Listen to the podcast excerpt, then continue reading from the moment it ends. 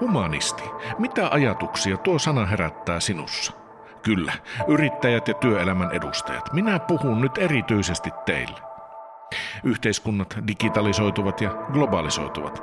Tulevaisuus tarjoaa uusia haasteita. Mitä tehdä ja kenen puoleen kääntyä, kun haluat kasvuhakuisen yrityksesi erottuvan, olevan saavutettavissa ja kohtavan erilaisia tarpeita sekä ihmisiä? Tässä podcastissa laajennetaan kapeita käsityksiä ja stereotypioita humanisteista ja siirretään ummehtunut ajattelu syrjään. Minun nimeni on Tuomas Lius ja tämä on Huhuja humanisteista.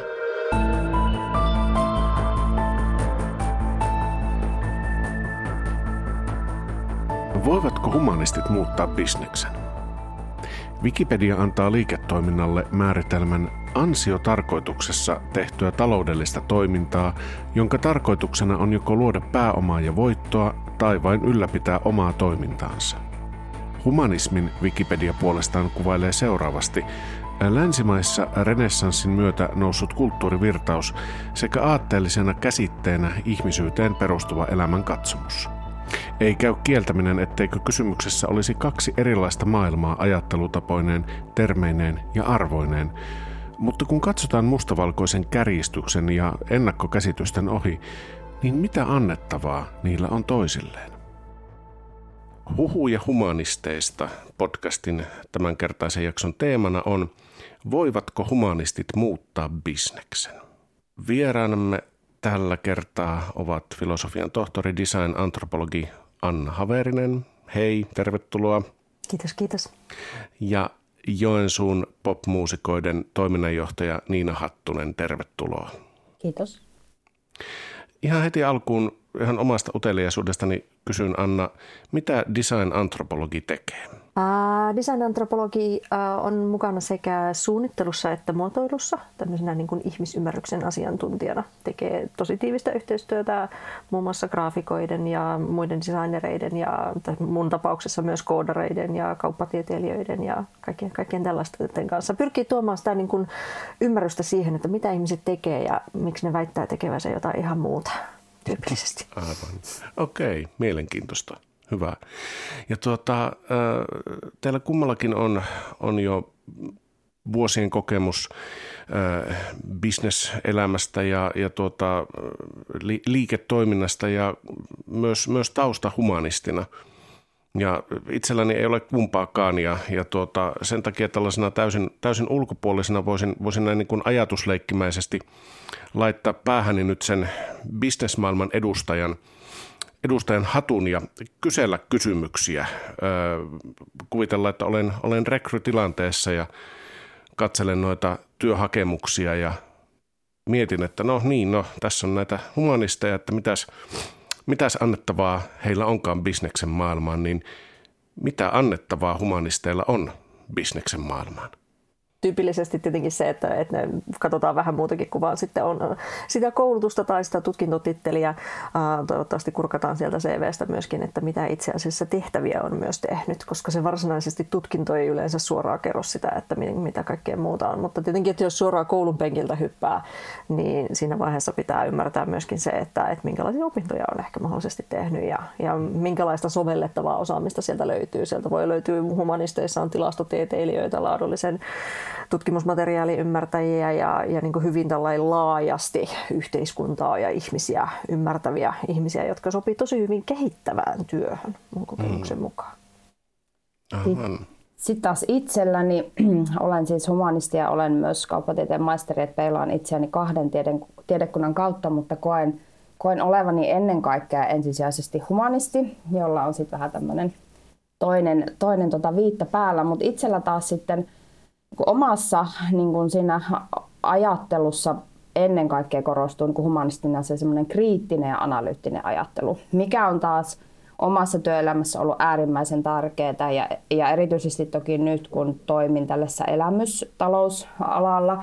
Eli me myydään aineetonta elämystä, jota ei ole sellaisenaan olemassa, tai se tulee joka kerta jokaiselle asiakkaalle aina uudenlaisena ja omanlaisena – ja meidän pitää joka vuosi alkaa alusta. Me myydään joka vuosi se elämys uudestaan, eli kaikki liput pitää festivaalille myydä. Niin tämä, tämä on semmoinen hahmottumaton paketti, joka vaatii tosi paljon. Ja itse koen, että nimenomaan se, että se semmoinen kriittinen ja analyyttinen ajattelu, niin se osaa sitoa niitä asioita monesta, monelta eri kantilta. Sitten sit meillä korostuu myös se, että osaa etsiä sitä tietoa, sitten näkee ehkä vähän pintaa syvemmälle. Että nämä asiat, festivaalinkin myyminen, se on tosi monimutkaista. Siinä, ei, siinä tarvitaan numerotietoa, mutta siinä tarvitaan myös tosi paljon muuta. Joko voi humanistien vaikutuksesta puhua, että, että joko, joko voidaan siis puhua, että humanistit ovat jo uudistaneet bisneselämän vallitsevia käytäntöjä, tai, tai jos, jos eivät vielä tämmöisessä isossa kuvassa, niin millä keinoilla tämmöinen uudistaminen voisi tapahtua?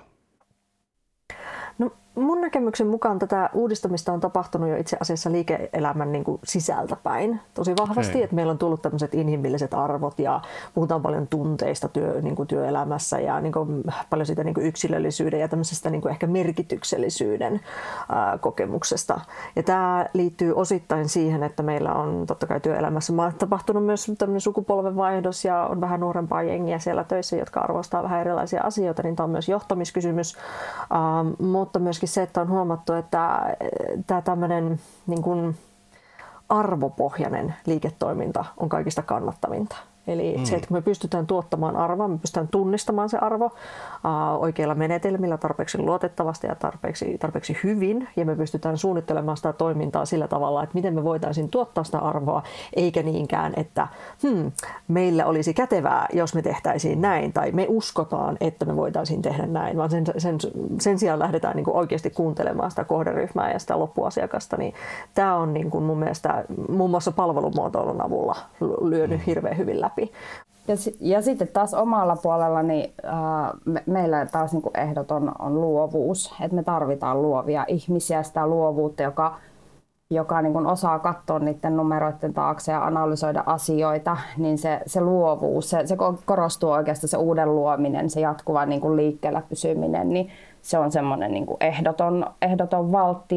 Sitten toki itse näen, on kulttuurin tutkija, niin kyllähän se, että ymmärrän kieltä, ymmärrän kulttuuria, osaan myös tuottaa sitä kieltä, kääntää sen ymmärrettäväksi, niin ne on tosi tärkeitä asioita. Se on tosi hyvä kuulla ja siis se, että että vaikka tänä päivänä tuntuu, että yhteiskunta muuttuu tavallaan kylmemmäksi, kun, kun palvelut palveluja ulkoistetaan ja, ja tuota, ihan jos miettii nuo kivijalkakauppoja, katoa, että ihmiset siirtyy nettiin ja palvelut on netissä ja, ja tuota, nettikaupoissa robotti vastaa kysymyksiin, niin sitten kuitenkin on kiva kuulla se, että tietyllä tavalla se muutos on kuitenkin ollut myös sitä toisen suuntaista, että, että otetaan näitä arvoja huomioon ja, ja näin, että ehkä, ehkä tässä vielä on, on tosiaan, eletään jonkinlaista semmoista murroksen, murroksen aikaa ja, ja tuota, se uudistuminen on vielä, vielä vähän vaiheessa, mutta tosi hyvältä kuulostaa, että nämä humanistiset arvot, pehmeät arvot ja ihmis, ihmisymmärrys, niin ne ei ole suinkaan katoamassa.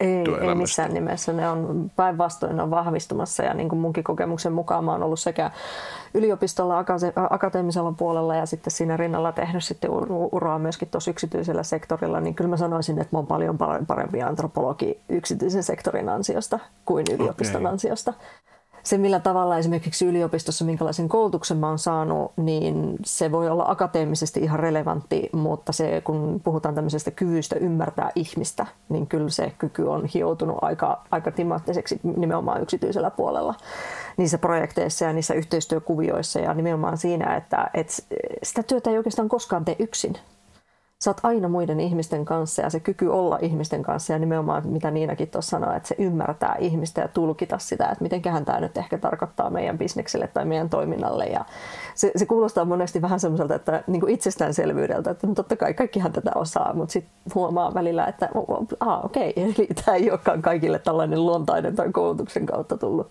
juttu, vaan se, se on ehkä joillekin vähän haastavampaa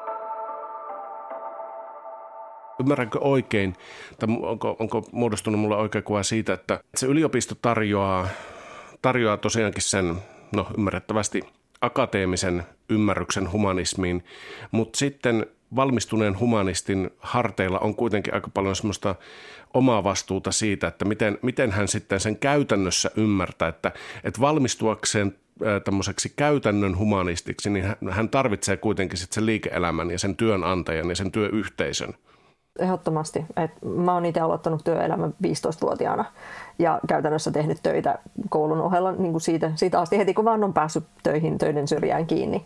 Ja, ja, ja, tuota, ja yliopisto on tarjonnut niin kuin, mahtavan tietotaidon ja erityisesti mun tapauksessa tohtorin tutkinto on tarjonnut mulle semmoisen tietotaidon, mitä mä käytän päivittäin mun työssäni ja niin kuin pystyn tekemään tätä niin kuin koulutusta vastaavaa työtä. Et mun on mm, niin kuin vaikea sellainen ehkä niin kuin se tietää, että miten se olisi maisterin tutkinnolla onnistunut, mutta tämä niin kuin koulutuksen plus työnteon yhdistäminen on aina ollut se uh, tavallaan niin kuin steppi koko ajan päästä sitten mm. eteenpäin. Työkokemus, mitä humanistiopiskelijat saa opiskelun lomassa, työ, työharjoittelussa, niin se on vähän, se on vähän semmoista niin yleistä työkokemusta, että se saattaa olla melkein mitä vaan, että se saattaa olla siellä Alepan kassalla tai, tai siivoina tai grillin luukulla. Että se, että, että se on varmasti niin kuin, se on hyvää työkokemusta, koska siellähän, siellähän ne ihmiskohtaamiset tapahtuu ja siellä pääsee sitä, näitä, tätä ihmisymmärrystä testaamaan, mutta se just, että, että, tuota, että tarjoakohan yliopisto miten tänä päivänä sitten – semmoista erikoistuvaa työharjoittelua. Että, että, että miten esimerkiksi popmuusikolle, että onko teillä ollut yliopistosta humanisteja työharjoittelussa ja tutustumassa just tähän tiettyyn kenttään? No joo, jonkun verran on kyllä, mutta mm, itse mietin tuossa just omia opintoja, että en ole tehnyt yhtään, yhtään harjoittelua kummankaan tutkinnon aikana. Ja, ja monesti kun käyn yliopistolla puhumassa nuorille, niin puhun siitä, että olipa se työkokemus tai harrastuksen kautta kartutettu kokemus, olipa se mitä tahansa, niin se on työelämävalmiuksien kannalta tärkeää. Et koen sen sellaisena pakettina, että se, sieltä saa sieltä yliopistosta sen akateemisen osaamisen ja sieltä saa sen substanssiosaamisen. Mutta sitten jos puhutaan työelämään siirtymisestä, niin sehän on paljon muuta. Ja se, se on itse asiassa, varsinkin nyt kun itse on esihenkilö ja johtaja, niin se on tosi laaja ja sitä ei oikeastaan opi missään muualla kuin vain työelämään työelämään menemällä. Ja esimerkiksi itse silloin, kun opiskelin kulttuurin tutkijaksi, niin olin Elisan asiakaspalvelussa koko sen ajan töissä. Ja vaikka se silloin tuntui tuntui siltä niin kuin raskalta paketilta tehdä, tehdä opintoja ja töitä, mutta siinä, siinä sai sellaisia valmiuksia, joihin palaan edelleen tänäkin päivänä esihenkilönä. Ja ne, ne on niin tärkeitä oppeja ollut, että niitä, niitä ei voi oikeastaan saada ilman, ilman työelämää. Et sen takia niin kuin kannustan että opiskelijoita, että vaikka se harjoittelun tekisi, se on varmasti tänä päivänä erilaista. Ja, ja itselläni toki omat valinnat, että en tehnyt harjoittelua – niin koen, että mihin tahansa työelämään menee, olipa se sitten mitä tahansa Alepan kassaa tai mitä vaan, tai vaikka mulla asiakaspalvelua, niin se tarjoaa niin paljon enemmän nimenomaan valmiuksia jo, sitten kun siirtyy sinne työelämään, omalle alalle, niin kuin minäkin, niin sitten mulla oli jo ne työyhteisön ja työelämän pelisäännöt, niin se oli sitten erilaista ottaa se oma substanssiosaaminen käyttöön, kun sitten se muu paketti oli jo kunnossa. Joo, mä oon ihan täysin, täysin samaa mieltä komppaan Niinaa tuossa, että, se toi, niin kun, että joo, se on raskasta yhdistää työntekemistä tai sivutoimista työtä tai muuta tällaista, mutta se on se tyypillisesti silloin niin paljon enemmän arvoa, että sä oot tehnyt ihan mitä tahansa töitä sen tutkinnon lisäksi. Jakanut lehteä, sä oot ollut feissarina, sä oot paistanut hampurilaisia. Niin kuin tavallaan se, se kertoo siitä asenteesta ja se kertoo siitä kyvystä niin kuin, niin kuin juuri noista työelämätaidoista. Et, tota, ja tämä on muuten sellainen juttu, että noi, äh, niin kuin humanistien työharjoittelut ei välttämättä ole aina edes pakollisia. Mulla ne oli pakolliset äh, muistaakseni sivuaineessa. Joo, sivuaineessa se oli pakolliset, mutta pääaineessa ei, koska pääaineessa ne tuota, harjoittelut tuli tyypillisesti semmoisia, että sä menit joko museoon tai SKS johonkin arkistoon tai johonkin tällaiseen, mikä ei mua kiinnostanut yhtään ja Jyväskylässä ei hirveästi ollut edes siihen mahdollisuuksia. Niin, tuota, niin tämä on myös sellainen, mitä mä mielelläni ottaisin, esimerkiksi nyt mä oon IT-alalla töissä, niin mä mm. ottaisin mielellään humanistiharjoittelijan niin kuin opiskelijoita tähän kylkeen, jos mulla olisi resursseja siihen. Että tämäkin on monesti se, että varsinkin IT-alalla niin on, tai tämmöisillä niin kuin kovan kysynnän aloilla on tosi hankala ottaa harjoittelijoita tai tämmöisiä oppisopimus edes koulutukseen ihmisiä, kun tota, tavallaan kun senioreistakin on pula. Mm. Ja ei ole ketään, joka pystyisi katsomaan perään ja, ja ohjaamaan. Ja sen vuoksi esimerkiksi nämä tämmöiset, että opiskelijajärjestövierailut työpaikoilla niin olisi niin kuin todella, todella tarpeen, että mm. humanisteillekin avartuisi sitä, että niin kuin miten laajasti voi tehdä erilaisia, erilaista niin kuin asiantuntijatyötä mm. käytännössä. Aivan. Joo, kyllä, kyllä näkisi just, että, että sehän voi helposti, oli, oli nyt kysymys sitten mistä opiskelusta tahansa, mutta voin, voin kuvitella, että, että pätee myös siihen humanismi, humanistiopiskeluun, että, että se tapahtuu, tai että se voi tapahtua vähän semmoisessa kuplassa ja se kupla mm. puhkeaa mm. tai sinne tulee semmoinen uloskäynti vasta siinä vaiheessa, kun saa ne paperit käteen. Totta kai se olisi hemmetin hienoa, jos, jos jo siinä opiskelujen aikana, että jos, jos ei työharjoittelua toteudu, niin jonkinlainen ää, yhteys työelämään – ja, ja, ja liike, liike-elämän tai, tai, tai työelämän edustajiin tapahtuisi jo siinä, että se ei olisi niin kuin täysin semmoinen ulos sieltä kuplasta ja, ja totaalisen vieraaseen maailmaan. Mitenkäs sitten tuota, voidaan puhua, että humanistilla on vähän omanlaisensa aivot, ja jos ei omanlaisessa aivot, niin ainakin oma, oma arvomaailma, mikä siellä, siellä tuota opiskeluissa – syntyy ja on mahdollisesti syntynyt jo ennen näitä, näitä opiskeluja, mitä se sitten opiskelu vahvistaa, niin miten, miten nämä humanistin aivot ja arvomaailma työelämässä? Kyllä se, niin se empatiakyvykkyys ja empatiakyky, niin se on, se on tärkeää kaikessa sellaisessa, mihin liittyy ihminen. Ja aina kun ollaan ihmisten kanssa tekemisissä tai suunnitellaan palveluita ihmisille, niin kyllähän meidän pitää niin ymmärtää, minkälainen se ihminen on. Ja siinä se empatiakyky on äärimmäisen tärkeää. Ja kyllä noista niin kuin arvoista, taas sama kuin käyn yliopistolla puhumassa nuorille, niin aina, aina annan tehtäväksi, että kun miettii yritystä, mihin hakee töihin, niin tsekkaa ensimmäisenä ne arvot. Ja tekee semmoisen arvotehtävän, että peilaa niitä omia, että eka selvittää, mitkä ne omat, omat arvot on, ja peilaa niitä ristiin. Ja katsoo, että kohtaako tämän yrityksen arvot minun omiin arvoihin. Jos ei kohtaa, niin on turha mennä töihin. Silloin tulee arvoristiriita ja silloin ei anna itsestään parasta myöskään työntekijänä. Ja tämä on sellainen, mitä mekin, mekin tehdään meidän työpaikalla, että aika ajoin vasta tehtiin se, että mietittiin niitä, että mitkä ne arvot kullekin on meidän, meidän niin kuin yhdistyksen arvosta, koska ne on se toimintapa, miten me toimitaan.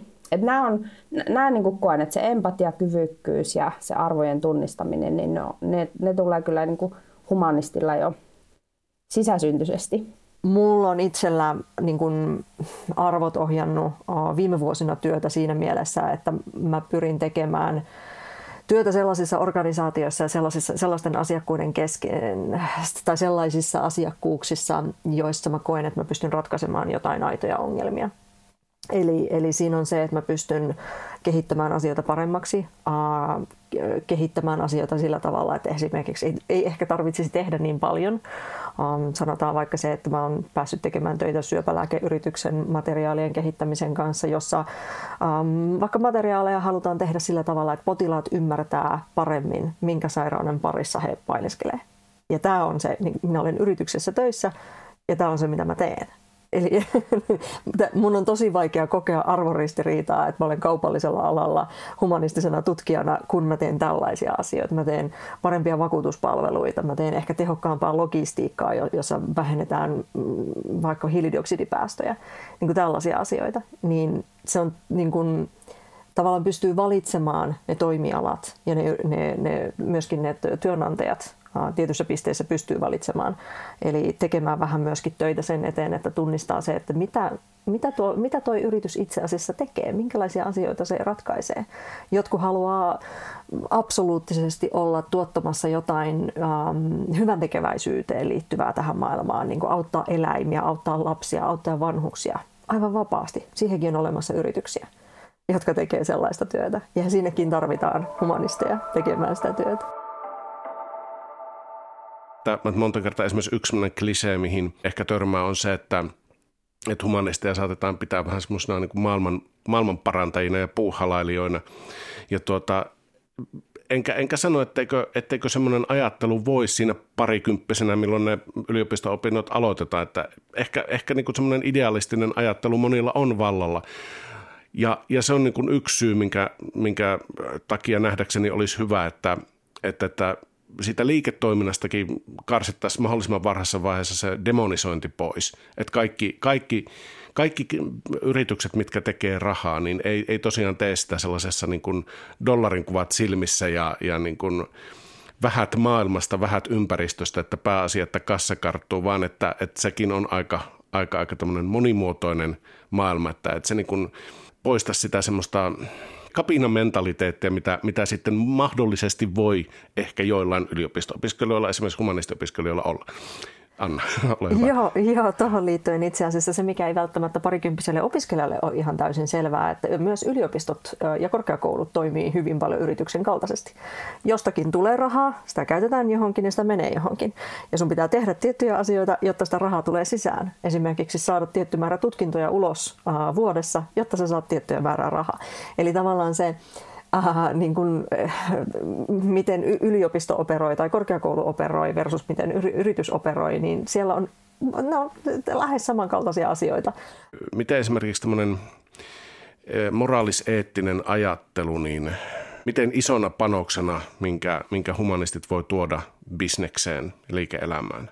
On valtavan iso riski, jos teknologiaa kehittää vain yhdeltä taustalta yhtä ihmisryhmää edustava porukka. Me tiedetään se, että maailma on rakennettu valkoiselle länsimaiselle miehelle, Ähm, suuri osa teknologioita, niin kuin algoritmeja ja muuta tällaisia suunnittelee valkoiset länsimaiset miehet, jolloin siinä on valtava iso riski se, että niitä tehdään juuri tällä tavalla, koska me voidaan niin kuin tiedostamamme luoda teknologiaan tai ollaan jo tiedostamatta luotu teknologiaan paljon sellaisia syrjiviä rakenteita. Ja tämä on sellainen asia, mitä niin kuin esimerkiksi omassa työssäni pääsen tekemään yhteistyötä ja niin kuin tekemään näitä asioita näkyväksi, koska Musta on kohtuutonta olettaa, että ää, jokainen koodari automaattisesti pystyisi niin kuin, suunnittelemaan sekä tekemään sitä itse koodaustyötä, että myöskin niin kuin, huomioimaan kaikki mahdolliset asiat ja niin kuin, omat taustavaikutuksensa ja niin edelleen, koska heidän koulutuksensa ei välttämättä anna kovin hyviä ää, työkaluja reflektoida erilaisia, äm, niin kuin että miten mun oma tausta tai ikä tai sukupuoli voi vaikuttaa tähän asiaan. Niin tällaisissa asioissa se, että me pystytään, mm, että me, niin kuin esimerkiksi, että me ei luoda teknologioita vaan siitä ilosta, että me voidaan tehdä niin, että niin kun must, mä oon ollut niin kauan aikaa IT-alalla töissä, että, niin kun, mä, mä, musta on ihanaa, kun mä voin jättää digitalisoimatta jotain.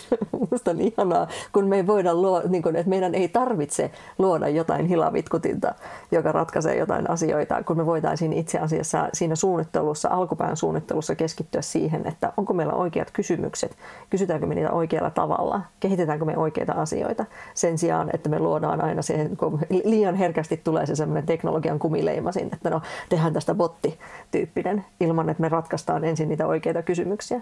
Ja tämä on se, missä humanistit on ihan valtavan hyviä. Eli me mietitään ensin se, että mitä kysymyksiä me ollaan alun perin ratkaisemassa ja onko tämä teknologia oikea ratkaisu siihen.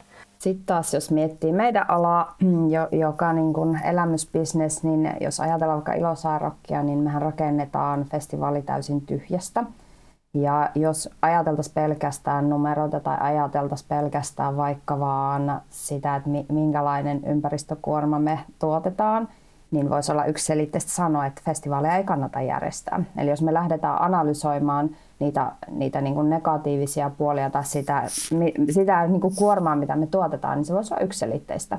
Mutta itse koen taas humanistina, että miten, mitä se kaikki hyöty, mikä se meidän kulttuurin hyöty on, mitä kaikkea hyvinvointia se tuo, niin se on, sillä me joudutaan, tai sillä me saadaan perustella aina esimerkiksi se festivaalin järjestäminen. Ja se on sitten toinen asia se, että miten me sitten taas vastuullisesti ja mahdollisimman ää, niin kuin eettisesti se meidän, meidänkin tapahtuma järjestetään. Ja si- siihen me tarvitaan monenlaista osaamista. me, me niin kuin, meidänkin päämääränä on se, että me ollaan vastuussa tästä yhteisestä maapallosta kaikki ja, ja me tiedostetaan esimerkiksi festivaalia tehdessä, että se ei ole ympäristöteko tai ekoteko, mutta me puoletaan niitä asioita, sitä kaikkea hyvää, mitä se tekee ja me pyritään sitten taas kompensoimaan sitä, sitä missä me ei olla parhaimmillaan ja siihen me tarvitaan monenlaista osaamista ja, ja myös sit meitä humanisteja nyt oikeastaan päästäänkin siihen, että jos, jos nämä maailmat, puhutaan niistä nyt sitten opiskelu- ja bisnesmaailmoina, niin missä esimerkiksi te, te, te koette, että mitkä on niin semmoisia suurimpia epäkohtia tai mitkä on semmoisia termejä, mitkä, mitkä on niin toiselle täysistään, täysin itsestään selviä, mutta toinen, toinen sitten pudistelee päät, että en, en ymmärrä mitä tarkoitat miten mä oon suhtautunut esimerkiksi liike, liiketoiminnan tai teknologian sanastoon, se on se, että tämä on se, on se kieli, joka mun pitää opetella, jotta nämä ihmiset pystyvät kommunikoimaan minun kanssani. Ähm, mä pyrin, ja, ja varsinkin palvelumuotoilun puolella, missä mäkin liikun, niin um, on tosi tosi tärkeää, että käytetään täsmälleen oikeata sanasta. Et me, meillä, on, meillä on sellaiset termit, jotka on yhteisesti jaettuja ja yhteisesti ymmärrettyjä. Ja tota, tämmöisen sanaston opetteleminen on tosi tärkeää puolin ja toisin. Esimerkiksi se, että, että miten, jos mulle joku markkinointipuolelta heittää jotain rituaaleista esimerkiksi, ja mä ymmärrän sen kyllä aivan eri tavalla, miten hän, että hän puhuu itse asiassa tavoista ja tottumuksista, kun sitten se, että mä avaan hänelle se, että no itse asiassa rituaali tässä kohtaa ei ole nyt se oikea sana, vaan rituaali viittaa enemmän siihen ja tähän ja tuohon, jolloin mä pystyn ehkä hänellekin vähän avaamaan sitä, että hän ei välttämättä käytä sitä sanaa oikein. Ja tämä, tämä entisestään korostaa myös sitä, että miten tärkeää se olisi, että se tie opiskelu- ja bisnesmaailman välillä olisi kaksisuuntainen, että ei pelkästään, että opiskelumaailma tuottaa ihmisiä sinne bisnesmaailmaan, vaan että sieltä bisnesmaailmasta tulisi myös vähän sitä feedbackia sinne opiskeluun, että hei, että, että tuota, nyt käytämme tämmöisiä termejä, että teidän olisi ehkä hyvä ottaa niitä jo, jo siellä opi, op, opetuksessa huomioon. Miten Niina, kun, kun olet sekä kulttuuritutkija että ekonomi, niin huomasitko opiskeluaikana, että, että jo siinä oli jonkinlaisia semmoisia eroja ajattelussa kahden, kahden koulutuksen sisällä? kyllä siellä sellaisia tiettyjä stereotypioita edelleen on vallalla, että ihan jo, jos mietitään sukupuolijakaumaa, niin kulttuurin tutkijoissa taisimme me siellä olla yksi mies oletettu, muut kaikki naisoletettuja ja sitten taas jos mennään kauppatieteelliseen, niin siellä on taas sitten paljon heterogeenisempää ja sitten äh, sit jos mietitään ihan määriä, niin kulttuurin tutkijoita meitä oli tosi vähän, kauppatieteilijöitä isoja massoja. Et nämä jo, nämä jo niin kertoo siitä, että tavallaan vähän niin kuin päinvastoin, että sitten kun humanistinen tutkinto on kumminkin semmoinen generalistinen tutkinto, sitten meitä on tosi vähän ja sitten tässä kauppatieteellisessä siellä on kumminkin ne tietyt lainalaisuudet, mitkä suuri osa ymmärtää, että siellä luetaan matematiikkaa ja bisnestä, niin sitten siellä on taas tosi massoja.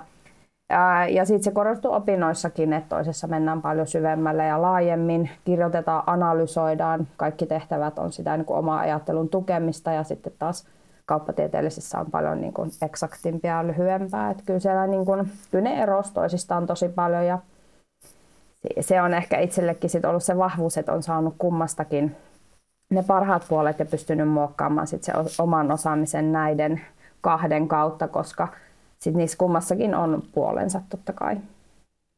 Esitänkö liian radikaali olettamuksen, että jos, jos sanon, että, että työelämän valmentamisen tulisi olla isommassa roolissa humanistisissa opinnoissa?